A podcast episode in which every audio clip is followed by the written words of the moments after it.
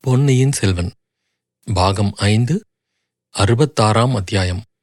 மதுராந்தகன் மறைவு. குதிரையும் தானுமாக திடீரென்று உருண்டு விழுந்ததும் சிறிதும் மனம் கலங்காத கந்தமாறன் எழுந்திருக்கும்போதே கையில் வேலை எடுத்துக்கொண்டு எழுந்தான். அவனுடைய நோக்கம் ஏற்கனவே மறுகரையை அணுகிக் கொண்டிருந்த குதிரையின் பேரில் சென்றுவிட்டது. அக்குதிரை மேல் ஏறிக் கொண்டிருந்தவன் சந்தேகமின்றி வந்தியத்தேவன்தான் என்று அவன் நிச்சயித்துக் கொண்டான். வந்தியத்தேவன் பேரில் கந்தமாறன் கொண்டிருந்த பழைய சிநேகம் இப்போது கடும் பகையாக மாறியிருந்தது. பலவிதத்திலும் வந்தியத்தேவன் சிநேக துரோகம் செய்துவிட்டதாக அவன் எண்ணினான்.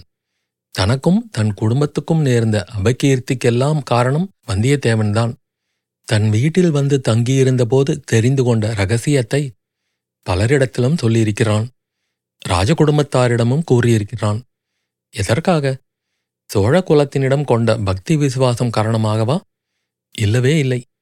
இந்த ரகசியத்தைச் சொல்லி அவர்களுடைய நம்பிக்கையை சம்பாதித்துக் கொண்டு பிறகு அவர்களுக்கும் துரோகம் செய்வதற்காகத்தான் பாண்டிய நாட்டு ஆபத்துதவிகளுக்கு அவன் உதவி செய்திருக்கிறான் என்பதில் சந்தேகமில்லை.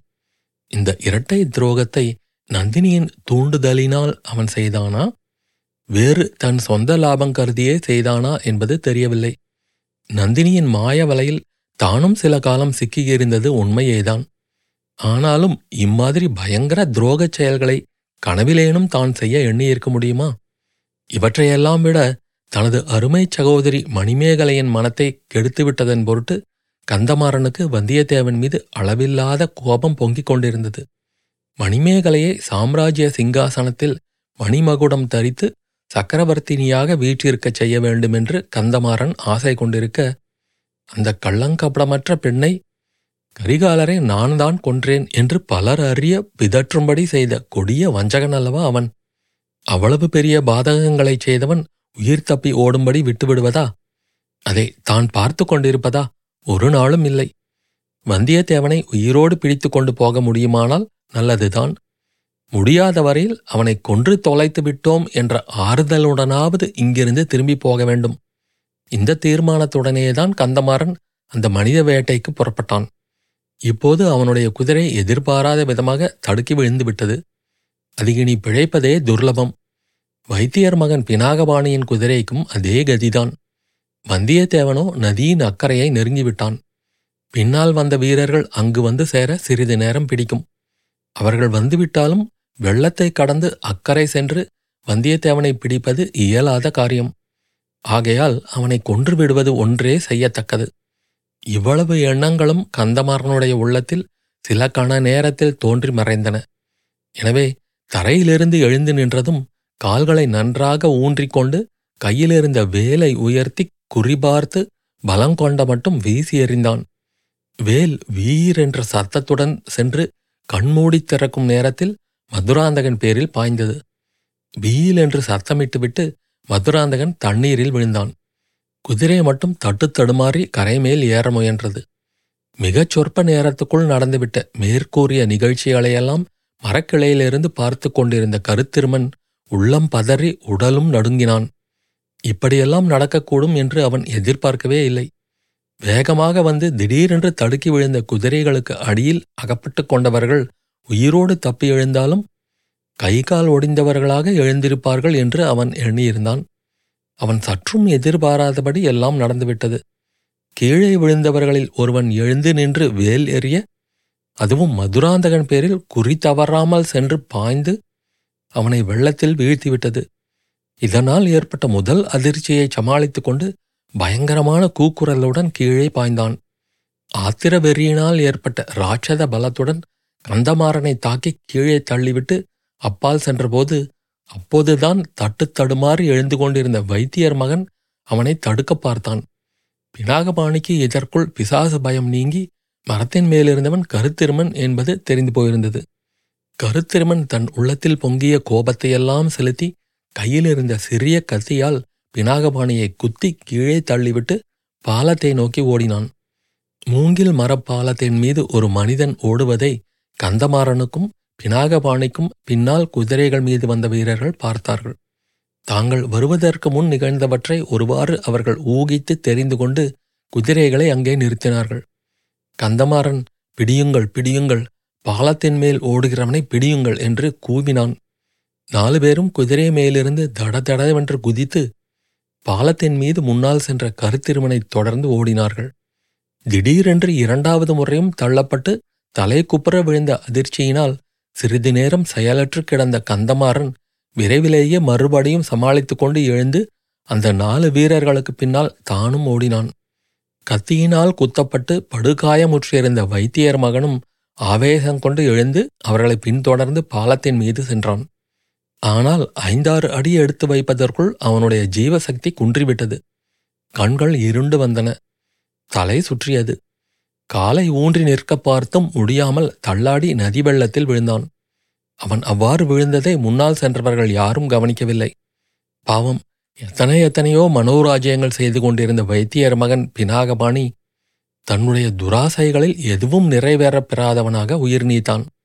அவன் கட்டிய ஆகாச கோட்டைகள் எல்லாம் வடவாற்று வெள்ளத்தில் மூழ்கி மறைந்தன. அவனுடைய உடலுக்கும் அந்த நதியில் ஓடிய பெரும் பிரவாகமே சமாதி குழி ஆயிற்று. கந்தமாறனை தாக்கித் தள்ளிவிட்டு வைத்தியர் மகனை கத்தியால் குத்திவிட்டு மூங்கில் பாலத்தின் மீது விரைந்து ஓடிய கருத்திருமன் அந்த பாலத்தில் முக்கால் பங்கு தூரம் கடந்ததும் ஒரு கணம் நின்று திரும்பி பார்த்தான். அப்போதுதான் குதிரைகள் மீது வந்த ஆட்கள் கீழே குதித்து பாலத்தின் முனையை அடைந்திருப்பதை கவனித்தான். உடனே அவன் ஒரு விந்தையான காரியம் செய்தான். அவன் நின்ற இடத்தில் மூங்கில் கழிகளை ஒன்றோடொன்று சேர்த்து கட்டியிருந்ததுடன் கீழேயும் முட்டுக் கொடுத்து நிறுத்தியிருந்தது. பினாகபாணியை குத்திய அதே கத்தியினால் அந்த கட்டுகளை சடசடவென்று அறுத்துவிட்டான். கீழே முட்டுக் கொடுத்திருந்த கழிகளையும் காலினால் உதைத்து தள்ளிவிட்டு மேலே விரைந்து ஓடினான். அக்கறையை அடைந்ததும் அங்கேயும் மூங்கில் கழிகளை மரத்து வேருடன் சேர்த்து கட்டியிருந்த கயிறுகளை அறுத்தான். உடனே பாலத்தின் முனையை அப்படியே கை கொடுத்து நெம்பி தூக்கி புறப்படுத்தி நதியின் வெள்ளத்தோடு விட்டான். மறுகணம் அந்த மூங்கில் கழி பாலத்தில் ஏறக்குறைய மூன்றில் ஒரு பகுதி தனியாய் பீத்துக்கொண்டு புறப்பட்டு ஆற்று வெள்ளத்தோடு மிதந்து செல்லத் தொடங்கியது. பாலத்தின் மேலே ஓடி வந்தவர்கள் அவ்விதம் அங்கே பாலம் பீத்துக் கொண்டு போனதை கவனியாமல் மேலே மேலே ஓடி வந்து ஒவ்வொருவராக வெள்ளத்தில் விழுந்தார்கள். அவர்கள் எல்லோருக்கும் கடைசியாக வந்த கந்தமாறன் மட்டுமே அவ்வாறு ஆற்றில் விழாமல் தப்பினான். எதிர்பாராமல் வெள்ளத்தில் விழுந்தவர்கள் தண்ணீரை குடித்து திணறி திண்டாடிய பிறகு வெளியில் தலையை நீட்டினார்கள். கந்தமாறன் அவர்களை பார்த்து அக்கறைக்கு நீந்திச் சென்று கரையேறும்படி சத்தம் போட்டு கட்டளையிட்டான். அவர்களில் இரண்டு பேர் அதை தெரிந்து கொண்டு அக்கறையை நோக்கி நீந்திச் சென்றார்கள். மற்ற இருவர் மிக மிக பிரயாசைப்பட்டு எதிர்நீச்சல் நீந்தி வந்து எஞ்சின் என்ற பாலத்தை பிடித்துக்கொண்டு அதன் மேல் ஏறினார்கள். அவர்களை முதலில் கந்தமாறன் நன்றாக திட்டினான். ஆனால் அவர்களை மறுபடியும் நீந்திப் போகச் சொல்வதில் பயனில்லை என்று உணர்ந்தான். எனவே பாலத்திலிருந்து இன்னும் சில மூங்கில் கழிகளை பிடுங்கி தெப்பத்தைப் போல் கட்டும்படி செய்தான். அதை வெள்ளத்தில் மிதக்கவிட்டு கந்தமாறனும் மற்ற இருவரும் அதை பிடித்துக்கொண்டு மிதந்து அக்கறையை அடைந்தார்கள். அதற்கு சற்று முன்னால் தட்டுத்தடுமாறி அக்கறை சேர்ந்திருந்த மற்ற இரு வீரர்களையும் சந்தித்தார்கள். அவர்கள் தாங்கள் கரையேறுவதற்கு சற்று முன்பே அக்கறை சேர்ந்த மனிதன் இருளில் மறைந்து விட்டதாகவும் இரண்டு குதிரைகள் போகும் காலடி சத்தம் கேட்டதாகவும் சொன்னார்கள். குதிரைகளைத் தொடர்ந்து கால்நடையாகப் போவதில் பயனில்லை என்று தாங்கள் நின்றுவிட்டதாகவும் அவர்கள் கூறினார்கள். ஆனால் கந்தமாறன் அவ்விதம் நின்று விடுவதற்கு விருப்பமில்லை. வைத்தியர் மகன் கூறிய சிறையிலிருந்த பைத்தியக்காரன்தான் மரத்திலிருந்து குதித்து தன்னை தள்ளிவிட்டு பாலத்தின் மேல் ஓடியவனாக இருக்க வேண்டும். வந்தியத்தேவனை தப்புவிப்பதற்காகவே அவன் அவ்விதம் சாலைக்கு குறுக்கே கயிற்றை கட்டிவிட்டு மரத்தின் மேல் ஏறி காத்திருக்க வேண்டும். தன்னுடைய வேலுக்கு இரையானவன் வந்தியத்தேவன்தான் என்பதில் ஐயமில்லை. அவன் குதிரை மேலிருந்து வெள்ளத்தில் தலை குப்புற விழுந்ததை அவன் கண்களாலேயே பார்த்தாகிவிட்டது. ஆயினும் உயிர் பிரிந்த அவனுடைய உடலை கண்டுபிடித்து பார்த்துவிட்டால் அவன் உள்ளம் மேலும் திருப்தி அடையும். ஒருவேளை தஞ்சாவூருக்கே வந்தியத்தேவன் உடலை எடுத்துக்கொண்டு போனாலும் போகலாம். சோழ குலத்துக்கு மாபெரும் துரோகம் செய்த ஒருவனை கொன்று கொண்டு வந்த பெருமையை அடையலாம் அல்லவா? அதன் மூலம் சம்புவரையர் குலத்துக்கு நேர்ந்த அபகீர்த்தியையும் ஓரளவு போக்கிக் கொள்ளலாம். வந்தியத்தேவன் தப்பி ஓடிப் போக முயன்றது ஒன்றே அவன் குற்றத்தை நிரூபிக்க போதுமான காரணமாகும். ஆதித்த கரிகாலரை கொன்றவன் வந்தியத்தேவன் என்பது நிச்சயமாகிவிட்டால் அந்த பயங்கரமான பழியை சம்புவரையர் குலம் சுமக்க வேண்டியிராதல்லவா? இவ்வாறு யோசனை செய்து கொண்டு கந்தமாறன் வடவாற்றங்கரையோடு கீழ்நோக்கிச் சென்றான். வீரர் நால்வரும் அவனை பின்பற்றிச் சென்றார்கள். வந்தியத்தேவனுடைய உடல் எங்கேயாவது கரையில் ஒதுங்கி கிடக்கிறதா என்று பார்த்து கொண்டே சென்றார்கள். இருளடர்ந்த இரவு நேரத்தில் இந்த காரியம் அவ்வளவு சுலபமாக இல்லைதான். ஆயினும் கந்தமாறன் நம்பிக்கையை கைவிடாமல் மேலே மேலே போனான். இவ்வாறு வெகு தூரம் போன பிறகு பெரியதோர் அருவி மலையிலிருந்து விழுவது போன்ற ஓசை கேட்கலாயிற்று. அந்த ஓசை எழுந்த இடத்தை நெருங்கிச் சென்று பார்த்தபோது அங்கே நதியின் குறுக்கே ஒரு கலங்கள் கட்டியிருந்தது தெரிய வந்தது. அவ்விடத்தில் தண்ணீர் தேங்கி நின்று அடுத்தாற்போல் பள்ளத்தில் அதிவேகமாக விழுந்து சுற்றிச் சுழன்று அலை மோதிக்கொண்டு சென்றது. வந்தியத்தேவனுடைய உடல் அதுவரையில் வந்திருக்குமானால் அந்த பெரும் பள்ளத்தில் விழுந்து அமிழ்ந்து போயிருக்கும். மறுபடியும் வெளியில் வருவதற்கு பல நாட்கள் ஆகும். ஒருவேளை வெளிப்படாமலே மறைந்து போனாலும் போய்விடலாம். ஆகையால் இனிமேலும் தேடிக்கொண்டு போவதில் பயனில்லை. இவ்வாறு கந்தமாறன் எண்ணிக்கொண்டிருந்த போதே நதிக்கலங்களை தாண்டிக் கொண்டு வெண்ணிற நுரைமயமாக பொழிந்து கொண்டிருந்த நீரோட்டத்தோடு ஏதோ ஒரு கரிய பொருள் விழுவது தெரிந்தது. ஆஹா அதுதான் வந்தியத்தேவனுடைய உடலாக இருக்க வேண்டும். இந்த மண்ணுலகை விட்டு ஒரு பெரிய துரோகி ஒழிந்து போனான். அவனுடைய பாவங்களை ஆண்டவன் மன்னிப்பாராக. ஆனால் அது இயலுகிற காரியமா?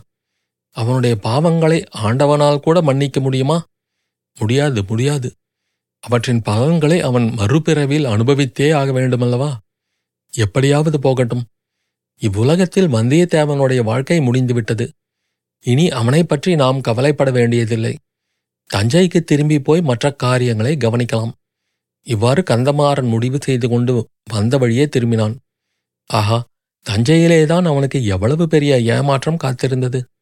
தான் வேல் எறிந்து நதி வெள்ளத்தில் விழச் செய்தவன் வந்தியத்தேவன் அல்ல. இளவரசன் மதுராந்தகன் என்று அறியும்போது கந்தமாறன் எப்படி திடுக்கிடுவான்? அவன் காலின் கீழ் பூமி பிளந்து விட்டதாகவே தோன்றினாலும் சிறிதும் வியப்படைவதற்கில்லை அல்லவா? அத்தியாயம் முடிவு.